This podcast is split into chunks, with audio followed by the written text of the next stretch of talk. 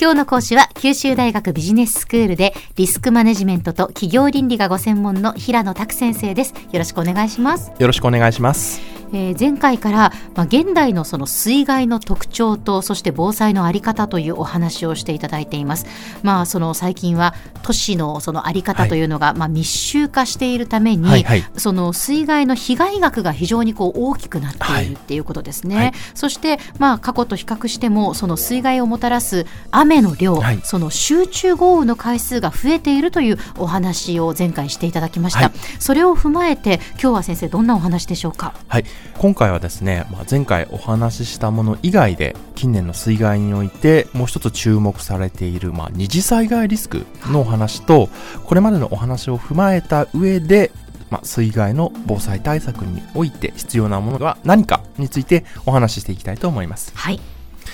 えー、と前回お話しした問題に加えてですね、まあ、近年の水害に関して、まあ、改めて考慮すべき新しいリスクが今一つ顕在しています。ええ。でそれは水害そのものではなくて水害に伴って発生した、まあ、二次災害による復旧の遅れというものです。はい。例えばですね身近な例で言うと、ええ。2019年の8月にあの九州北部豪雨が発生しました。ええ。えーこの時佐賀県の川が氾濫したんですが、うん。この川の流域にある鉄工所のですね、まあ、工業用の油、はい。こちらの貯水槽がですね、まあ、冠水、まあ、水に浸かってしまってですね、うん。最大で約5万リットルという大量の工業油が流出したんですね。ええこの流出によってですね、付近の公共施設や、まあ、民家100棟余りが単なる水ではなくて、この工業油を含んだ水に浸水してしまったんですね。ん農地の方にも流入したと言われています。ええで匂いによる、まあ、被害や、まあ、家屋への汚れまたはこの農業への影響など直接的な被害も、まあ、もちろん無視できないものがあったんですが、はい。さらに注目すべき点はですねこの流出によってですね浸水地域の復旧が遅れてしまったという点なんですね、うーん。一般的に水害による、まあ、浸水した地域を、まあ、早期復旧するためにはですね、まあ、早く水を抜く。こちらが大変重要になります、はい。しかしこの事例ではですね油の回収と拡散防止のためにあえて排水をせずにですね油を含んだ水をこう隔離状態に置くことが非常に重要となったんですね。そうでしたね、え油を取り除くっていうのが本当に大変でしたよね。大変ですね、あれええ一度地面に染み込んでしまったり、ええ。ーと壁に染み込んでしまうとかなかなか取れないんですね、ん。皆さんもあの理科の実験とかであの経験したことがあるかと思うんですが、はい。あの油はやはり水に浮くので、ええ。水に浮かした状態で回収するのが一番効率的なんですね、このためにですね被災地ではまあ早期復旧のためにいち早く水を抜きたいがうん。水を抜くと今度は油が回収できないという、まあ、排水と流出防止のせめぎ合いが発生してしまったと言われています。うーん。結果として当該地域では排水が大変遅れることになってしまいました。はい。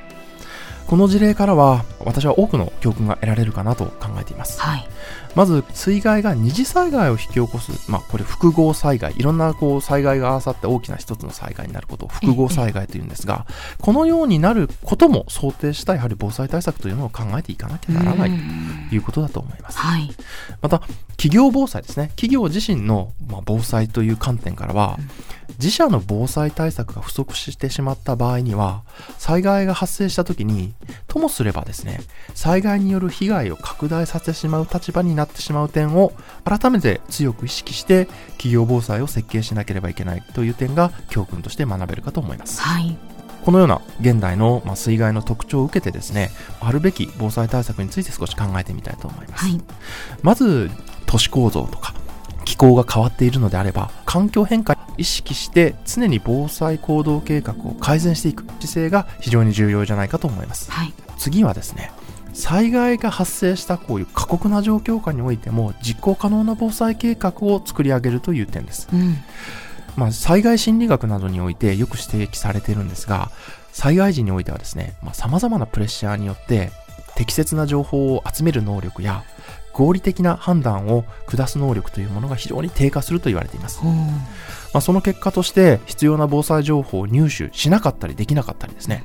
冷静に考えれば合理的ではないと思うような行為や判断ですら行ってしまうことが指摘されてるんですね。うんじゃあどうしたらいいかっていうことですよね。そこです。そこがえ一番ポイントなんですが、ええ一番は分かりやすい防災計画に変えることです。えはい。事前に誰が何をいつ行うか、これを単純明確にした防災計画を作ってですね、災害が発生した過酷な状況下でも行動を実践できるような防災計画にするということが重要になるかと思いまうす。ん。そして最後の一つはですね、他の地域のですね、災害の事例をやはり対岸の火事として受け止めないということが重要かと思います。うん度重なる災害のニュースを見て、まあ、被災地域を心配したり心を痛めた人は非常に多かったかと思いますが、はいこの報道を見てですね被災地域以外において具体的な防災対策の強化をした場所っていうのはどのぐらいあるんでしょうかと思います。うん。そうですね、は確かにその報道を見て、はあ、これは大変なことが起きたって思っても、じゃあ自分のところで起きたらどうしたらいいのかって、はい。しっかりねどこまでその話し合ったり、そね。その考えたりできたかっていうことですよね。なかなかその行動を実践に移すまでした人は私は少ないのではないかなというふうに考えております。うん。ただこれは仕方のないことでそもそも人間にはですね自分の周囲で大変なことが起きてもですね、脳がそれを、まあ、正常な範囲だ問題ないと捉えて心を穏やかに保とうとする心の動きがあるんですね、うん。えー以前にもお話したこれ正常化バイアスと呼ばれるものなんですが、ええ。えこれがやはり働いてしまってえですね、うん。水害に関する報道に接しても同じような状況は起きないのではないかと無意識に思い込んでしまい災害の事例から教訓を得たりそれを契機に具体的な対策に着手したりしない傾向が人間にはやっぱ備わってしまってるんですね。はいしかし水害をまあそこにある危機と捉えてその事例から得られる教訓を積極的に学んで具体的な対策に着手する姿勢それこそが適切な防災への最も近道ではないかなと考えております。では先生今日のまとめをお願いします。近年の水害は気候の変化に伴ってその発生可能性が変化するとともに都市構造の変化に伴って発生する被害の内容にも大きな変化が見られますこれらの変化を十分に分析して変化に対応しかつ実践可能である防災計画を立てることが重要だと思います今日の講師は九州大学ビジネススクールでリスクマネジメント企業倫理がご専門の平野拓先生でした。どうもありがとうございました。ありがとうございました